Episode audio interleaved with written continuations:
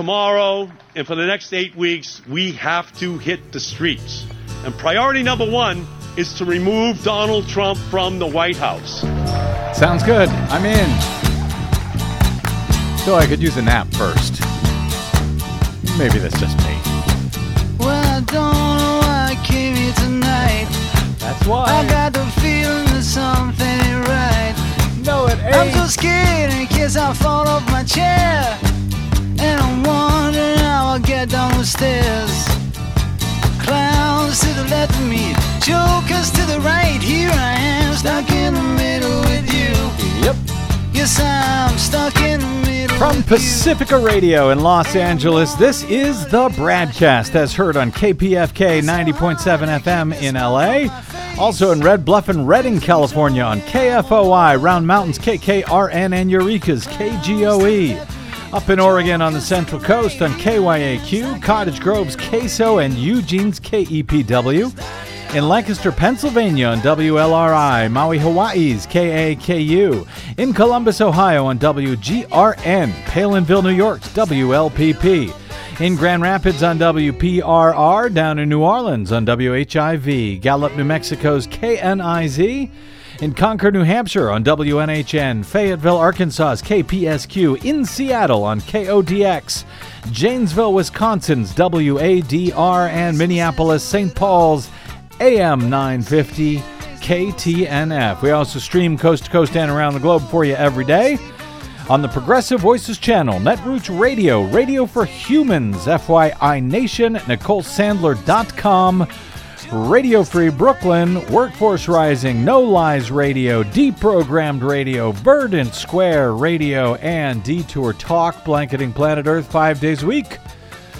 I'm Brad Friedman, your friendly investigative blogger, journalist, troublemaker, muckraker, and all around swell fellow. Says me from bradblog.com. Thank you very much for uh, joining us today.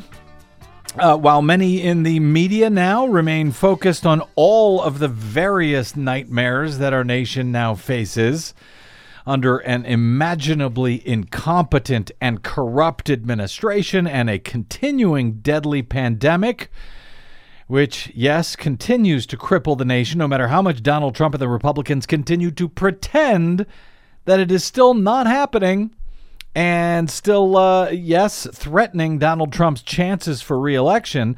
While all of that is going on, the gears of American democracy continue to grind forward toward Election Day on November 3rd, even as a few more states are still holding their statewide primary elections. On Tuesday, it was Massachusetts' turn, with, uh, as we noted uh, yesterday on the BradCast, a couple of interesting races that we have been watching closely. We haven't gotten to speak about them, but I know, Desi Doyen, you've been watching one in particular. Oh, yes. Uh, if only because it involves someone who has become, I think it's fair to say, a hero to those of us who appreciate how bad our climate crisis is getting and how bad it now, in fact, is. Is that also fair to say? Oh, that's very fair. In fact, I would say it kind of understates it a little bit. Well, I told you I needed a. Nap. I'm exhausted. oh, but it also underscores, I, I think, how much a major World War II like effort will be needed to mitigate the worst of what lies ahead in our climate crisis. Though it's also it happens to be a time when the nation could also desperately use a World War II like Depression era like effort to put Americans back to work and combat climate change at the same time. To that end, 74 year old Senator Ed Markey, Democrat of Massachusetts, a 45 year member of Congress, having served some 37 years in the uh, U.S. House of Representatives, seven years as the Commonwealth's junior U.S. Senator, fended off 39 year old primary challenger Congressman Joe Kennedy III. That name may sound familiar. In the state's primary elections on Tuesday, according to unverified vote tallies as of today. At this hour, with AP having called the race not long after the polls closed on Tuesday night, followed quickly by a concession phone call from Kennedy. Markey appears to have defeated the young Kennedy by about 11 points, according to those still unofficial and unverified computer tallies, which currently show uh, about 55 to 44 percent Markey over Kennedy. In a race that many ingenious pundits just a few weeks ago thought Kennedy was likely to win. He didn't and now uh, becomes the first person from the Kennedy dynasty to ever lose a race in Massachusetts, according to many of the news reports today. The long serving Senator Markey, regarded as a fierce climate champion, having co sponsored the Green New Deal with Congresswoman Alexandria Ocasio Cortez, cultivated mass support among progressives in the race for that and for his support of Medicare for all. He described his victory via Twitter as a, quote, undeniable mandate for change. Tonight, he wrote, is more than just a celebration of an election, it is a celebration of a movement, he tweeted, adding, Thank you to the thousands of grassroots supporters who organized around the principles that we believe in. Markey highlighted his commitment to progressive values, stating that, quote, we made it clear that we'd rather lose fighting as hard as we could for what we believe in than in finding the middle ground. His remarks to supporters at his victory celebration, calling on others to run and win the same way, echoed that tweet. Growing up, my father told me, don't beg for your rights. You organize and you take them. So, to the young people fighting in this movement for change, here is my charge to you. March in the streets, protest, run for school committee or city council or the state legislature and win. But don't just challenge the status quo, dismantle it. Take things over. When they say slow down, go faster. When they say not now, start that day.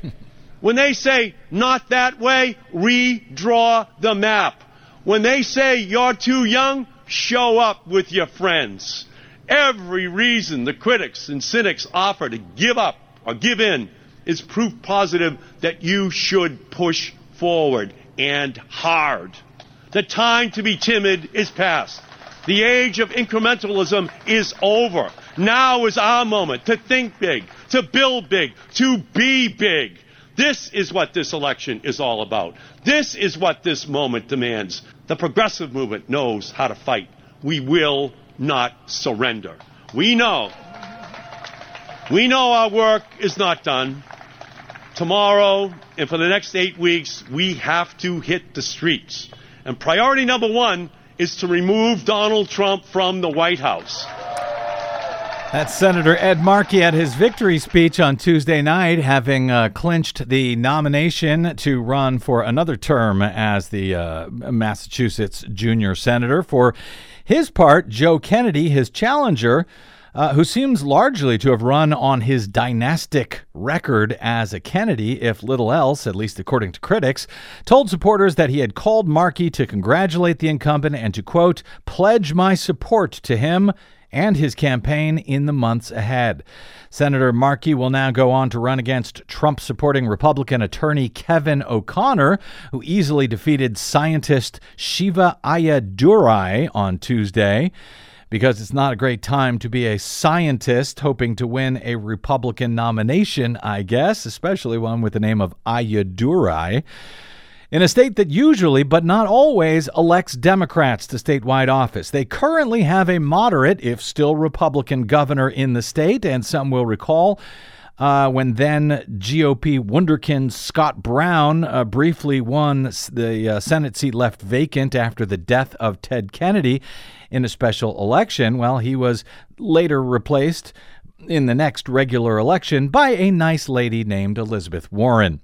And speaking of Kennedys, the uh, while the Markey race was perhaps the most watched, another contest on Tuesday in the Great Commonwealth was closely eyed by politicos. This one for the U.S. House. 16 term, 16 term Democratic Congressman Richard Neal of Massachusetts, one of the most powerful Democrats in Congress, won his party's primary nomination on Tuesday, overcoming an energetic, progressive challenge from 31 year old Holyoke Mayor Alex Morse, though one that came with a late twist or two in the final stages of the campaign.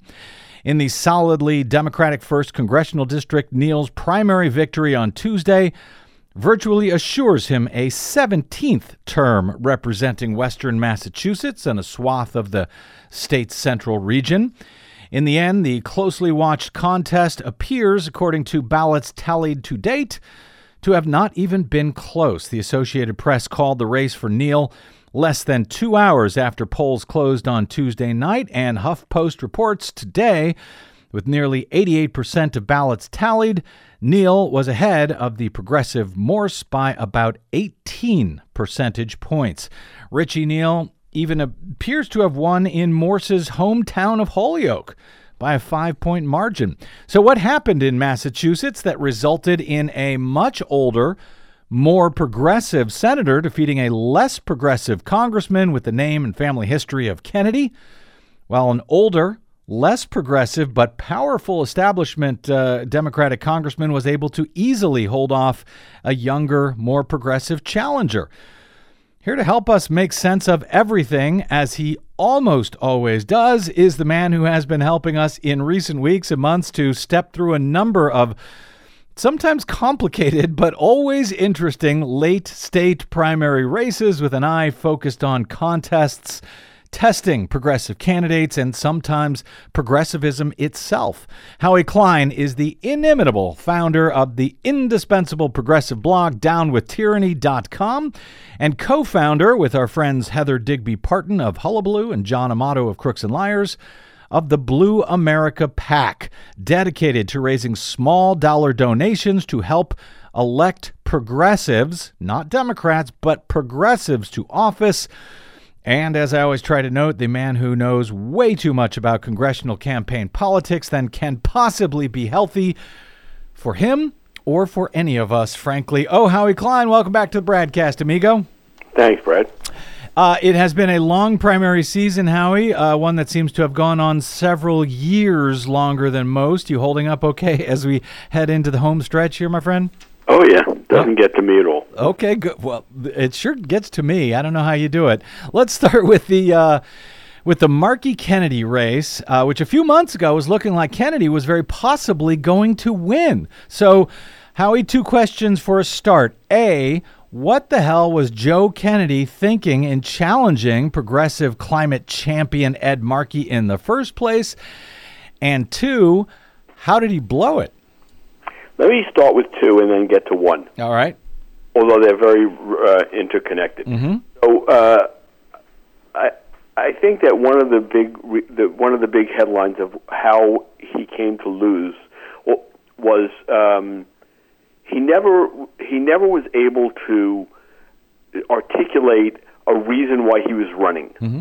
And then to go back to one, then is that he. Uh, what he was doing was a, stepping stone towards the presidency. He felt it was his uh, birthright to run for president, and you have to go from being a House member to a statewide officer to do that in his mind, and that's what he was doing.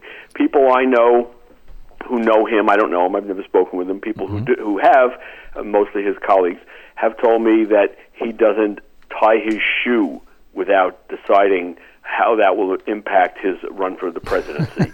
every single thing he does, whether whether it's picking out a color of a tie, uh-huh. finding what to eat at lunch. It's all about his run for the presidency. Well, for crying out loud, he was running against someone who was 74 years old. He couldn't wait one more uh, Senate term uh, b- before. And it might not even have to wait. I mean, there, there is some talk that Biden, I don't think it'll happen, but there's Mm-hmm. talk that Biden may pick uh, Elizabeth Warren to be in his cabinet. Mm-hmm. In the, which would open uh, open that seat up to a possibility of Kennedy winning that, which would have been a lot easier and cleaner.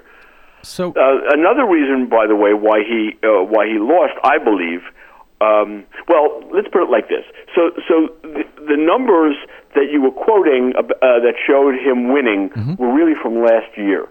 Uh, Markey has been um, steadily and slowly making uh, uh, inroads into that giant Kennedy advantage that that really happened a year ago when he first announced he was going to run. There was so much excitement, particularly from older people who who thought, "Oh, how wonderful! Another Kennedy. We want that." Uh, and that sort of dissipated slowly over the course of the last year.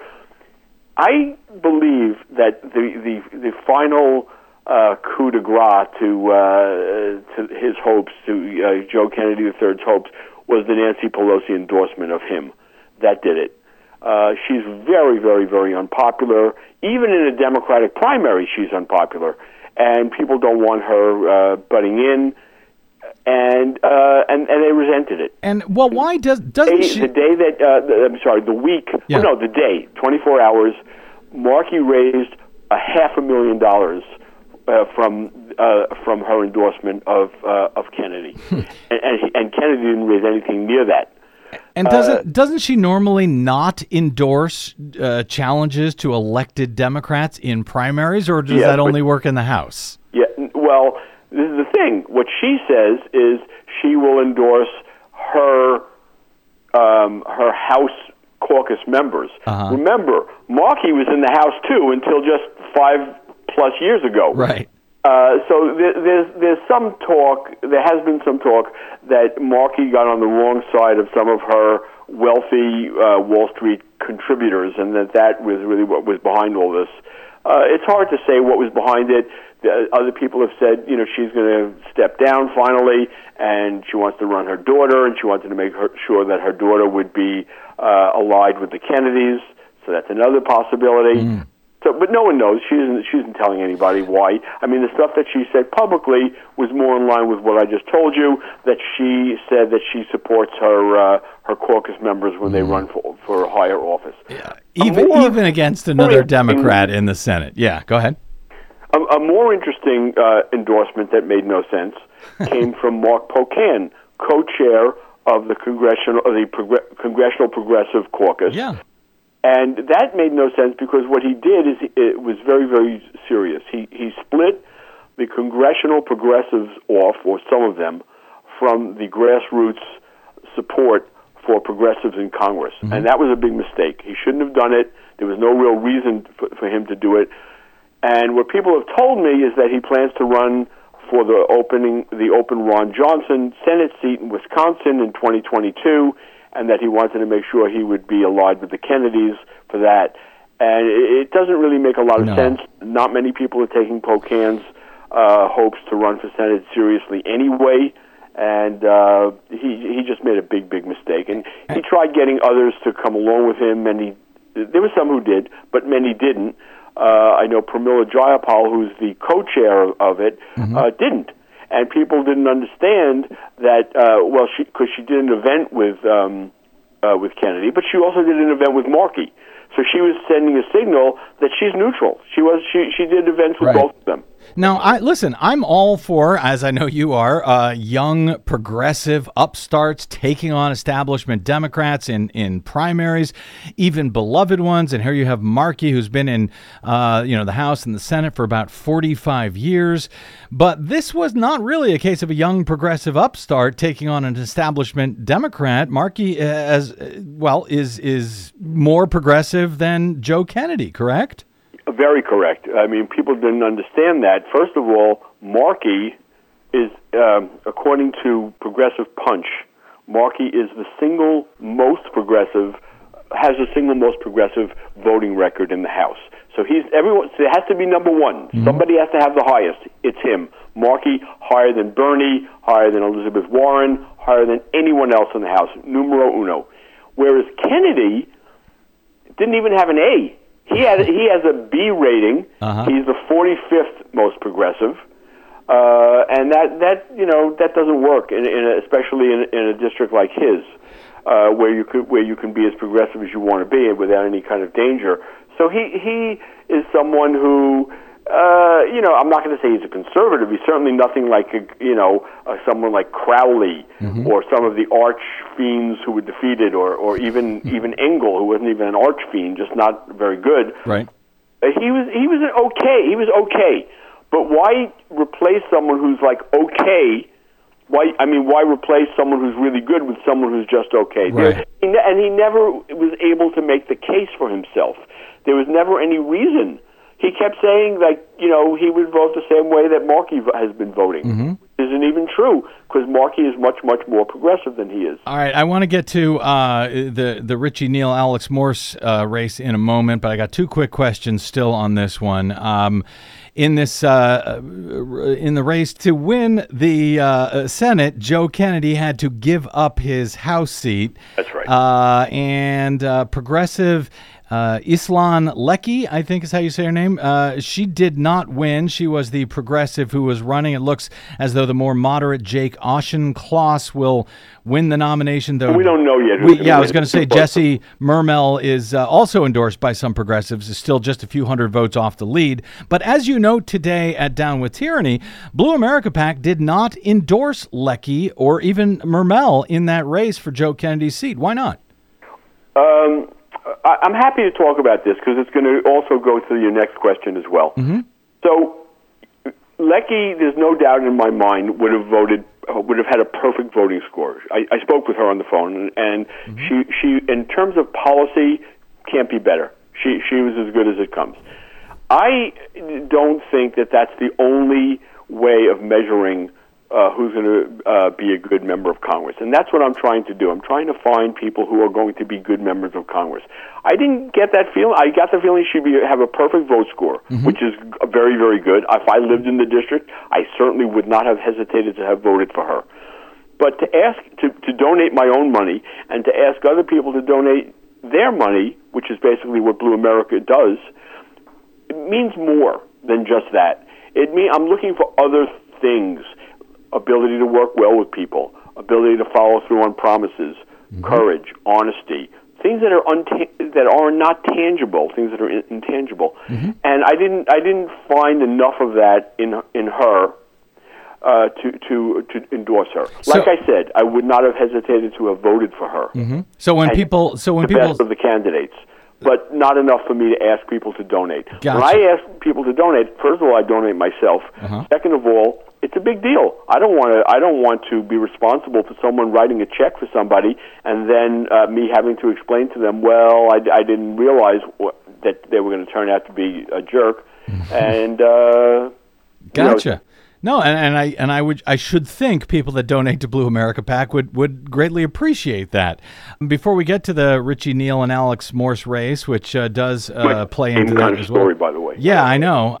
Uh, our our friend uh, Cenk Uygur uh, tweeted after the race was called, after the Markey Kennedy race was called on Tuesday night, to say after Ed Markey wins by backing progressive policies and longtime establishment incumbents in the House like Eliot Engel, Lacy Clay, Joe Crowley, etc., lose for fighting against progressive priorities. The message is clear, Cenk says. Here's looking at you, Chuck Schumer, uh, who, it should be noted, is up for re election himself in 2022, not to get ahead of ourselves. But, um, is Schumer in? I guess another two-part question is: Is Schumer in trouble in 2022? And does a victory like Markey's send a message to someone like Schumer uh, that might make a difference in how Schumer leads the Senate next year if Democrats are able to retake the majority? I, I suspect he's watching this uh, race in Massachusetts closely. Yes, but to both your questions. So I, I've seen two polls so far that pit Schumer against AOC. AOC has certainly not told me or anyone I know that she's running. There is always that possibility. Uh, and the two polls I saw polled her against him. The first one showed her winning. The second one showed him winning. Uh, neither was a runaway. They were both, uh, you know, relatively close. So, so you say, is he is he thinking about this? He's got to be thinking about it. And I and I I've noticed Schumer sort of veering a little bit over towards the left more progressive positions lately, trying to associate himself with people like Bernie and Elizabeth Warren a little more than he used to. Uh, so I think he's thinking in terms of that, and we'll see in terms of you know my uh, my I know this guy. He went you know we went to the same high school. I've told you a dozen times, but he um, he's not a good guy. I don't trust him. I don't like him. I don't think he's a good senator. I don't think he'll ever be a good senator. I, I am horrified that he's the leader of the Democrats. I have a terrible, terrible feeling that uh, something really good is going to happen on three levels. We are going to, the Democrats are going to win the White House, the Democrats are going to win the Senate, and the Democrats are going to expand their majority in the House. That gives you a terrible feeling, Howie? No, no, that's the good part. Oh, okay. The bad part comes next. Yeah. We will then have a very, very, very conservative Democratic uh, president, a very, very, very, very conservative Democratic Senate, and a, and a, a Democratic House that can't do anything uh, at all because it's uh, just split between uh, various conservative factions of Democrats. Well, so nothing will happen. Yeah. All of the everyone is just hoping and hoping and praying that things like uh, Green New Deal and Medicare for all and all these great large programs are going to go through are going to be very very disappointed, and we'll be looking at uh, 2022 in in a way that we looked at 2010 of Democratic uh, uh, voters not coming out to vote and Republicans winning back the Senate and possibly the House. Well, let's stick with your good feeling for a second, Howie. Uh, the idea that Chuck Schumer might be moving to the left, might be feeling some pressure as he faces a reelection in 2022. Uh, moving just- to the left in, in Yeah. terms of, of superficial things, not not uh, not core kind of things. So when it comes to you know him serving the interests of his uh, big donor base, which is strictly Wall Street, Mm-hmm. uh, he's not moving to the left in those cases. well, you know what? Make the left on on you know uh, on, on on far less uh, fundamental issues. I hear you. I hear you. But of course, it's our job to keep pushing them to the left, and, and we'll see what happens in 2022. I got to get uh, very quickly here to Richie Neal and uh, Alex Morse. Uh, you would think it would be, uh, oh, a great day for progressives in Massachusetts with Ed Markey winning, but in fact, uh, Richie Neal uh, has long been uh, criticized by not just progressives, but many Democrats um, for slow walking his efforts to review Donald Trump's tax returns after Democrats got the majority back in 2018 in the House, which gave Neal the very powerful chairmanship of the Ways and Means Committee, which by federal law allows him specifically to request to review the tax returns of anybody that he sees fit, but yet it took him months to even begin that procedure. Uh, he also did not have anything to do with that decision. to, to what to hold it off for four months. Yeah. W- uh, that he would have wanted to go earlier. No, not necessarily. He he may have been happy. The decision was made by Nancy Pelosi, not by Richie Neal. All right. Whether he agreed with her or disagreed with her, doesn't matter. She made the decision, and he went with it. And in any event, he's also been uh, uh, criticized by progressives for shutting down a, a prescription uh, drug bill that would have been better for patients, by derailing a bipartisan uh, effort to end uh, surprise medical billing. And uh, yet he won in a landslide pretty much on Tuesday night, it appears. Uh, what happened in his race against the young progressive Alex Morse, Howie? So there's a there's a lot of different theories about it. Uh, you know, I think the one that you were hinting at earlier was um, the coordinated effort by the Democratic uh, establishment, starting with the Young Democrats, uh, the, the organization, the Young Democrats, which is part of the Democratic establishment, to smear uh, unfairly smear uh, Alex Morse. And I, I think that that that it, you, it has to be taken into account that that's that that's true that they did try to smear him. Uh, they they lied and got it out there. So everyone's first impression of what I'm about to say was baked into the cake. Then, when it, it's uh, it turns out not to be true, they still have the first impression. So what am I talking about? I'm talking about claims that Alex uh, used his position as both a teacher and as a mayor to have sex with younger guys. So the guys were not underage. Uh, he doesn't make any bones about being gay. The you know one of the guys who who who uh, was, was put up as someone who who he had sex with later admitted he didn't even know when they had sex that that Alex was the mayor of Holyoke. He wasn't aware of it. So how how do you using how are you using your position as mayor to seduce somebody when the person who you supposedly seduced doesn't even know that you were the mayor? But uh, again, the point is is that this got, out there in an extremely coordinated way. Uh, you know, they protected the Neal campaign, so it didn't look like it was the Neal campaign that was behind it. It looked like it was the Democratic Party of Massachusetts that was behind it, and I'm sure they were behind it. But I can't imagine they would do it without Richie Neal's people giving them the green light. Uh, and so that was one thing that that hurt uh, Alex. On the other hand, Alex is a uh, I think a, a two-term mayor of Holyoke, uh, and he didn't even win his own his own city. Again, uh, all of the prog- almost all of the progressive groups backed him. Uh, you know, it was going to be a one-two punch, or maybe a one-two-three punch if you want to include Leckey. And uh, you know, I, I I couldn't do it. I just didn't feel. Again, I felt he would. He, I would have voted for him. I felt he would have been uh, certainly a million times better than Neal, uh, and he would have voted right over and over again. But I didn't feel that he had what it takes to be a good member of Congress. So he too was not endorsed by Blue America PAC, one of the few, I guess, uh, progressive outfits that did not uh, uh, support him. What's that? the only one that I know of that didn't endorse him. As HuffPost notes in their coverage, uh, Neal, uh, Congressman Neal, who has uh, defended his fundraising as a necessary tool to keep Democrats in power, he argued on Tuesday that the national news media overstates the strength of progressive of the progressive insurgent wave. Now, he was defending the fact that he gets tons of money from uh, corporations, big pharma, uh, et cetera, et cetera, but. Um, he noted uh, in in uh, saying that uh, the the progressive surge is overstated that challengers from the left have unseated only five Democratic incumbents over the past two election cycles. So, two questions from that, Howie. Uh, one, the first district. Um, is uh, is very democratic. That's uh, th- this uh, Richie Neal uh, race. It's very democratic, though maybe less progressive after next year's redistricting. But is big corporate fundraising really necessary to hold that seat in a state like Massachusetts?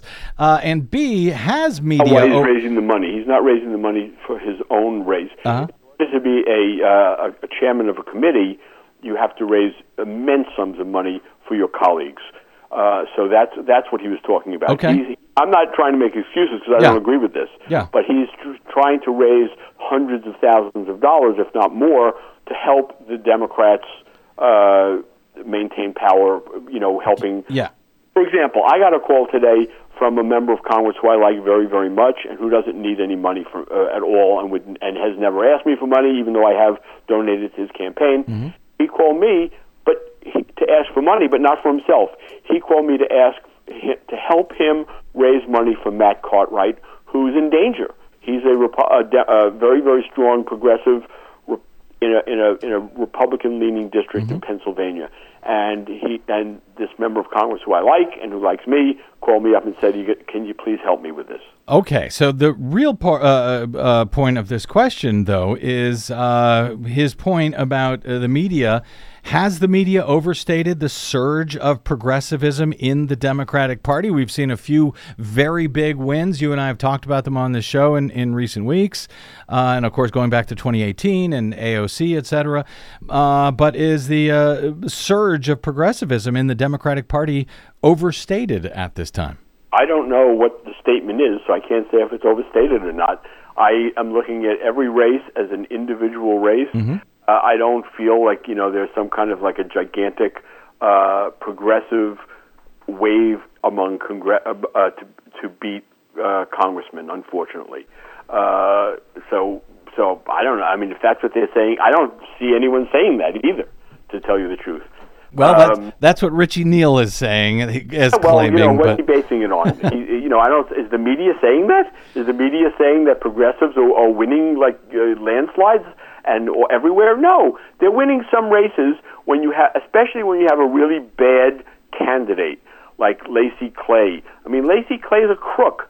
He lost to a really good candidate, but he's and it took her two um, two cycles to do it, Right. and- which is which is usual. You know, I, I wouldn't be surprised, uh, by the way, if um, Alex comes back in tw- in uh, 2022 Mm-hmm. and takes Richie uh, Neal on again and beats him. Well, he sure was talking like that in his uh, remarks uh, yesterday. I mean, he was going after Neal hard, even after he lost. In, you know, in contrast to at least Joe Kennedy, who said, "I will support the senator uh, no matter what." It was a great race, thank you, and uh, you know, called him a great champion. Alex Morse He is the did no such thing. And and uh, and, and um, Alex Morse is not an establishment candidate. Last co- want to be an establishment candidate, you have to, you know, say you'll support your horrible opponent. Last uh, question here before I uh, get out, Howie.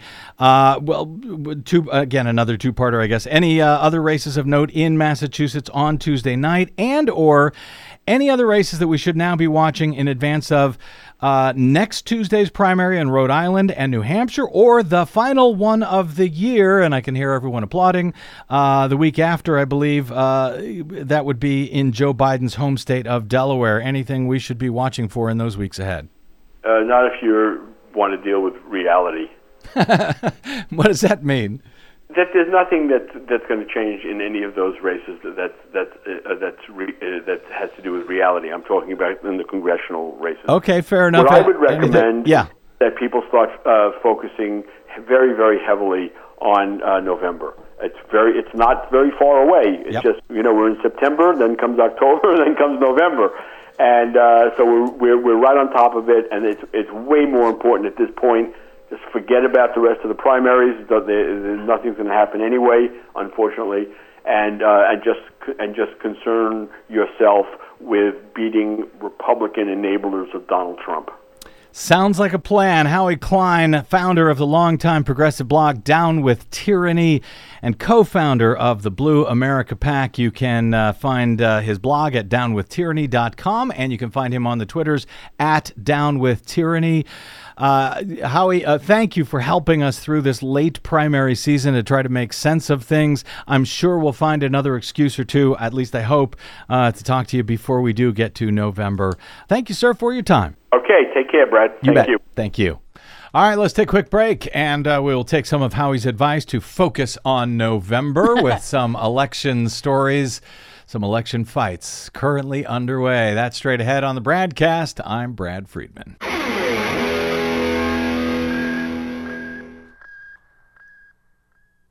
The Bradcast and the Green News Report are 100% independent, 100% listener supported. But we can't do it alone. We need you. Please help us bring real facts to listeners at independent stations around the nation. Please drop by bradblog.com slash donate. That's bradblog.com slash donate. And thanks.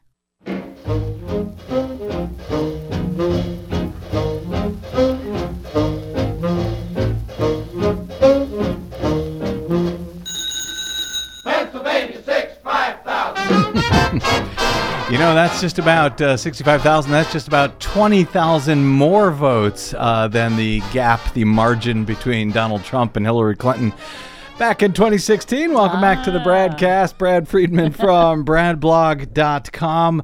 Uh, my thanks again to Howie Klein. Uh, and uh, taking his advice there, we will continue focusing on the November election, specifically for the moment uh, on the fight for the right to vote, as much of the media continue to be fixated on whatever nonsense and chum that uh, Donald Trump and his administration toss into the water because they would rather everyone focus on that instead. So, speaking of Pennsylvania, we discussed briefly on our previous show that the Trump campaign and Republican Party had filed a federal lawsuit to try and block Pennsylvania from using secure drop boxes for mail in ballots this November.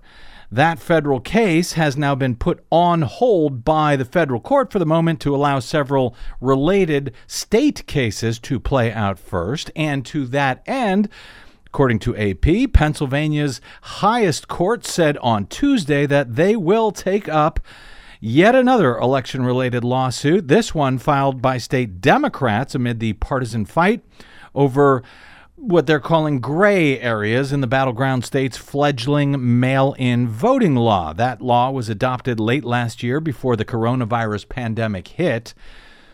The state Democratic uh, Party's lawsuit asked the court to order an extension of Pennsylvania's election day deadline to count mailed in ballots, since there will be so many of them undoubtedly during a global pandemic. That's a similar request to uh, one that is in a lawsuit that has already been taken up by the state Supreme Court. The uh, case also asked the court to allow mailed in ballots to be counted if they are returned without a secrecy envelope, as sometimes voters forget to send that back with their ballot. The suit asks that voters be allowed to fix problems with their mail in ballot before it is discarded. For example, if they forget to use the secrecy envelope.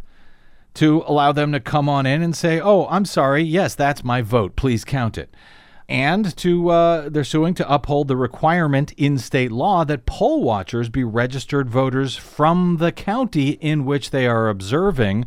Republicans would like to change that to bring in observers from anywhere. Oh, apparently. gee. Wonder why they want to do that. In addition, it asks the uh, court to allow the use of drop boxes for absentee ballots, which Philadelphia and its heavily populated suburbs used in the primary election this year without any problem to help relieve the pressure from an avalanche of mailed in ballots, as well as allow them to set up satellite election offices. Philadelphia and its surrounding counties are planning to use both satellite election offices and drop boxes in the November 3rd presidential election, but Republicans are opposed to that, claiming that it's a violation of the U.S. Constitution in their federal case, even though it's regularly done in states all over the country without incident. But in the critical battleground state of Pennsylvania this year, which Trump theoretically managed to barely flip from blue to red for the first time in decades in 2016, the GOP is trying to block that, forcing people to either risk their lives to vote in person or take their chances by using the U.S. mail, which Donald Trump's postmaster general has radically slowed down since taking office in June. Pennsylvania Governor Tom Wolf, a Democrat, and the Republican controlled legislature in the state, the gerrymandered uh, Republican controlled legislature, they are at a stalemate over some of these issues. With just two months to go before the election and barely two weeks before counties will begin sending out ballots to voters. In many ways, the Democratic Party's lawsuit is asking state courts to rule the opposite of what Donald Trump's campaign and the National Republican Party are seeking in federal court in Pittsburgh in that case that is on hold. It is uh, in front of a federal judge appointed by Donald Trump. So that should be convenient. The state Supreme Court, meanwhile, has a 5 to 2 Democratic majority. In Tuesday's decision for the High Court to take up the case, the two Republicans on the court dissented. The uh, Trump campaign's lawsuit in federal court is currently halted until October 5 under an order issued uh, last week to let the state uh, matters play out first. The uh, Trump campaign, however, has asked the judge to change that date to September 14 to prevent Pennsylvania election officials from counting certain mail in ballots, including those that are returned through drop boxes or without a secrecy envelope. While that case is pending, that's what they're hoping to do to just sort of put everything on hold. Of course, Donald Trump won Pennsylvania reportedly by uh, less than one percentage point, about 44,000 votes, but he lost badly in the state's most heavily populated counties. Those are the ones that are largely planning to use drop boxes to help collect mail in ballots. So we'll keep our eye on that very closely in Pennsylvania. And in what some see as another battleground state this year, albeit a much tougher one for Democrats. A federal U.S. district judge found Texas is legally obligated to allow voters to simultaneously register to vote with every driver's license renewal or change of address application. The federal judge ordered the state to set up a, quote, fully operable online system by September 23. According to the Texas Tribune, a persistent Texas voter twice thwarted when he tried to register to vote while renewing his driver's license online has, for the second time now, convinced the same federal judge that the state is violating federal law. In a 68 page ruling late last week, U.S. District Judge Orlando Garcia of San Antonio found that Texas continues to violate the National Voter Registration Act Shocker. by not allowing residents to register to vote when they update their driver's license information online. Garcia found Judge Garcia found that the Department of Public Safety or DPS is quote legally obligated to allow voters to simultaneously register to vote with every license renewal or change of address and ordered the state to set up a fully operable online system by September 23. The Texas Attorney General's office did not immediately respond to a request for comment, but the state is likely to appeal the ruling because, you know, Texas. It's Yeah. the second time that this judge has had to side with the same voter, former English professor Jared Stringer. Now, the National Voter Registration Act is supposed to let residents complete their voter registrations when they apply for or when they renew their driver's licenses. That's supposed to be in all 50 states. It's a federal law. But Texas officials oppose any form of online registration. Instead, they allow people to click on a link that then would allow them to print out a copy of the registration that If they then have to mail Oh, if you have a printer, if you then have to mail it in. Nonetheless, Judge Garcia wrote DPS encourages Texans to use its online services to renew their driver's license and change their address because it's easier and more convenient. And cheaper, too, for the state. Are you a fed, Are you a Texas judge? Because that's just about what he's. He said, Really? yeah. He, well, he said it cannot at the same time deny simultaneous voter registration applications when those same online services encouraged by uh, the DPS are actually used. But it's the second time he had to say that. In 2018, he ordered the state to do exactly that because Stringer at the time and his two co plaintiffs back then they also sued because the, pl- the the same problem was in place and they won. But an appellate court ended up uh, uh, tossing that case because deciding it was moot because Stringer and the two co-plaintiffs had in fact found another way to uh, register to vote. So they decided it was moot because they were no longer being harmed. That is the very definition of a technicality in that case that ended up tossing it. But here again, just 10 days after that admonishment from the court, Stringer was unable to update his voter registration a second time because he moved. Yeah. oh, man. So he filed a second lawsuit in January, which he has now won. I suspect that Texas, even though at least one and a half million Texans use the state's online driver's license portal every year, will appeal this case still because, you know, Texas, Texas. yes. Speaking of, very quickly, uh, this is acting at the request of the, uh, the Secretary of State. The Texas Attorney General sued Harris County, that's the home of the huge city of Houston, this week, after Houston refused to drop plans to send applications for mail in ballots for the November general election to more than 2 million registered voters. Attorney General Ken Paxton, who is himself under indictment for securities fraud, is asking a state district court to bar Harris County Clerk Chris Hollins from proactively providing the applications, not the ballots, but just the applications To to every one. registered voter.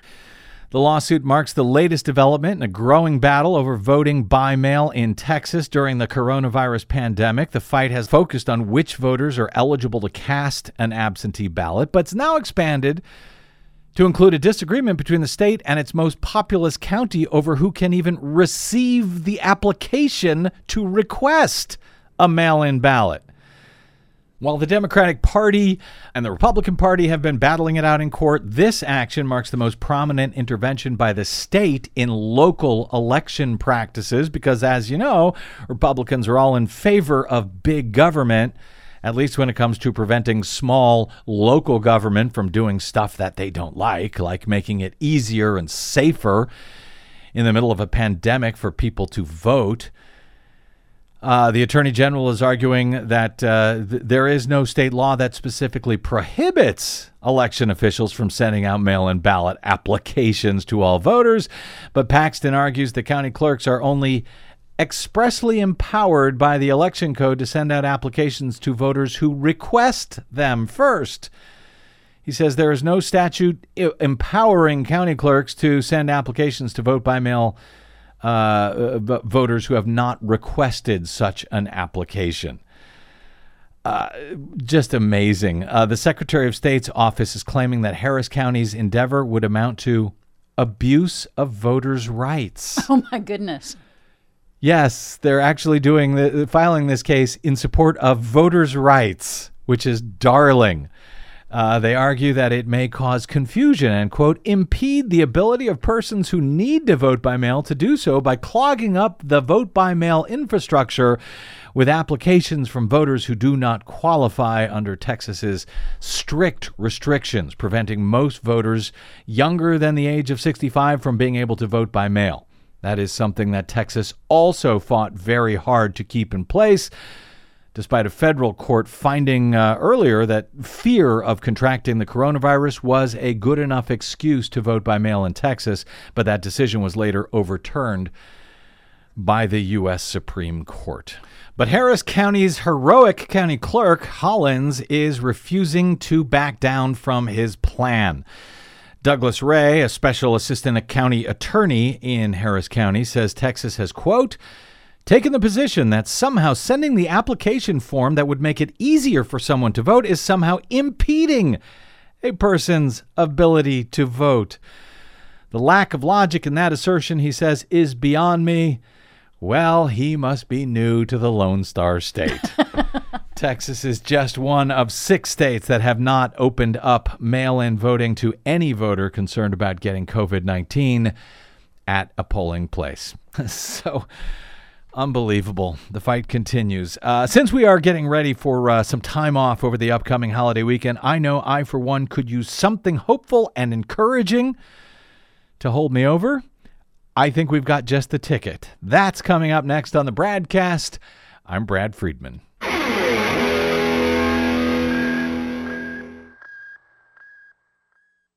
You're listening to the BradCast. We are 100% listener supported thanks to listeners like you who stop by bradblog.com slash donate. Headed for the open door.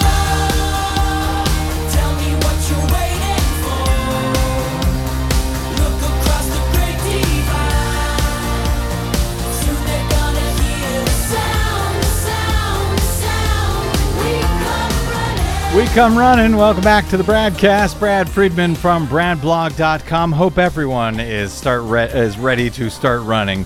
We uh, played a bit of progressive, yes, 74 year old Massachusetts Senator Ed Markey's victory remarks after his. Uh, primary defeat of the much less progressive Joe Kennedy III on Tuesday. Uh, we played that earlier in the show with Howie Klein, but as noted, as we are looking forward to a long holiday weekend coming up, and there are just over 60 days until November 3rd at this point. I know I could use some inspiration to help us get through it all. To that end, Senator Markey, climate champion, offered exactly that on Tuesday night. I see the sacrifices that families are making in this pandemic and economic crisis to keep the lights on, the food on the table, a roof overhead. And no matter where I go across the state, you tell me you want something so basic, so simple, you almost shouldn't have to say it. You want your children to dream about the future instead of having to fear about the future. You want justice.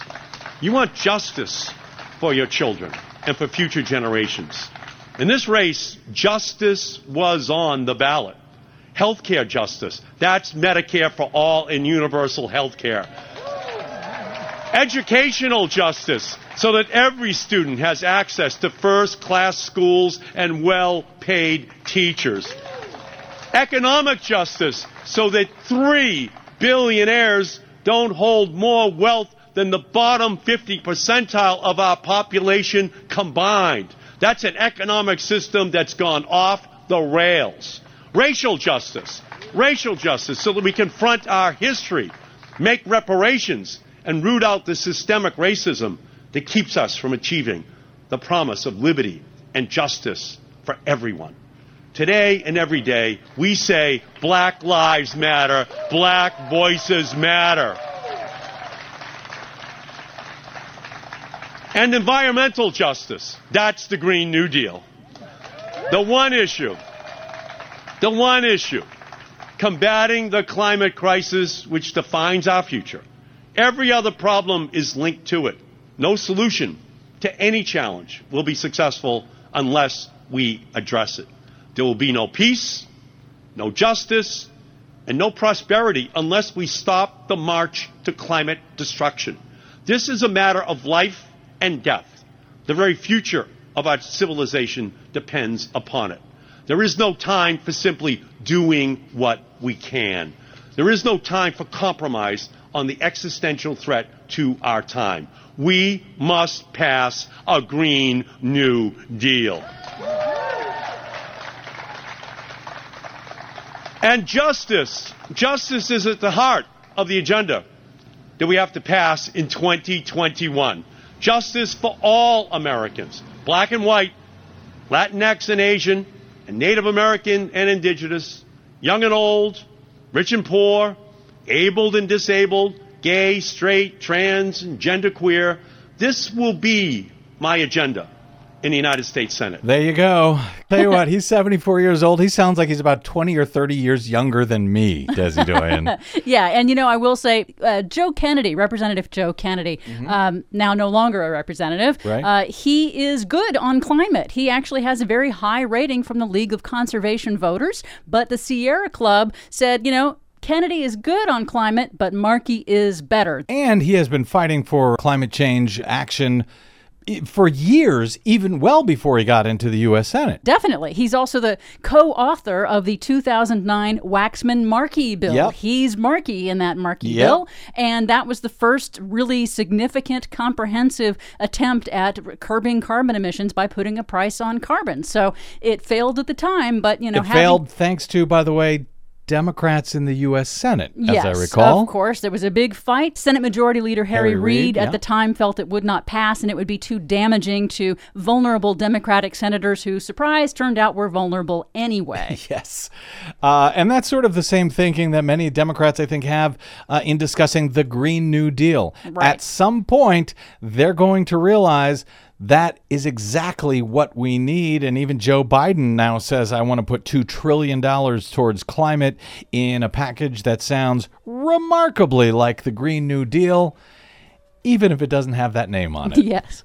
My thanks once again to our uh, guest today, Howie Klein of Down with Tyranny, to my producer, Desi Doyen, as ever, and as always, to all of you for spending a portion of your day or night with us. If you missed any portion of today's show or any other going back years and years, damn near decades, you can download them now for uh, for free at bradblog.com. That is made possible, as is our show every day, by uh, folks like you who stop by bradblog.com slash donate to help us stay independent, progressive, and yes, on your public airwaves. You can drop me email if you like. I am bradcast at bradblog.com and on the Facebooks and the Twitters. You may or may not find me at the Brad Blog. We will see you there until we see you here next time. I'm Brad Friedman. Good luck, world.